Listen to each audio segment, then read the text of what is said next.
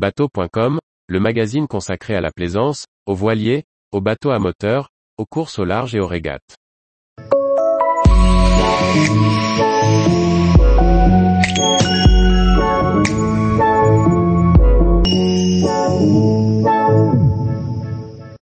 Projet Duracell, comment allonger les bordées de coque? Par Briag Merlet.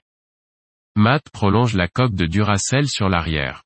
Fabrication du moule et stratification des nouveaux bordés sont au programme, avec en bonus une présentation de Port Townsend, ville du projet, mais aussi berceau de Rast ou Alaska. Comme de temps en temps dans ses vidéos, Matt et Janie font un pas de côté pour parler du contexte du refit de Duracell, leur ancien voilier de course. Installé à Port Townsend pour l'occasion, au nord de la côte et des États-Unis, ils se réjouissent de l'environnement maritime, et notamment du Northwest Maritime Center, sorte de conservatoire vivant de la construction de bateaux en bois. La ville portuaire est également le berceau de la course aventure 100% voile Rastu Alaska. De retour sur le chantier, Matt s'attaque à la fabrication des bordées qui prolongeront la coque vers l'arrière.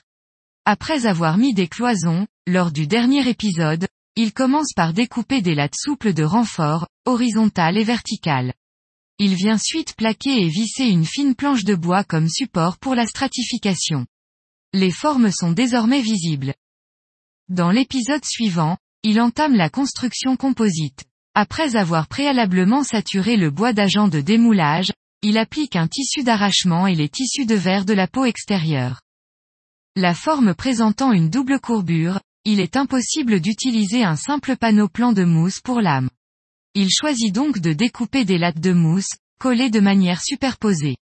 Une fois imprégnées, elles peuvent être poncées pour obtenir une forme lisse. Après stratification de l'extérieur, Matt ne résiste pas à l'envie de démouler. Une opération délicate, car le tissu d'arrachement est de mauvaise qualité, mais voir la nouvelle forme vaut tous les efforts pour Matt. Tous les jours, retrouvez l'actualité nautique sur le site bateau.com. Et n'oubliez pas de laisser 5 étoiles sur votre logiciel de podcast.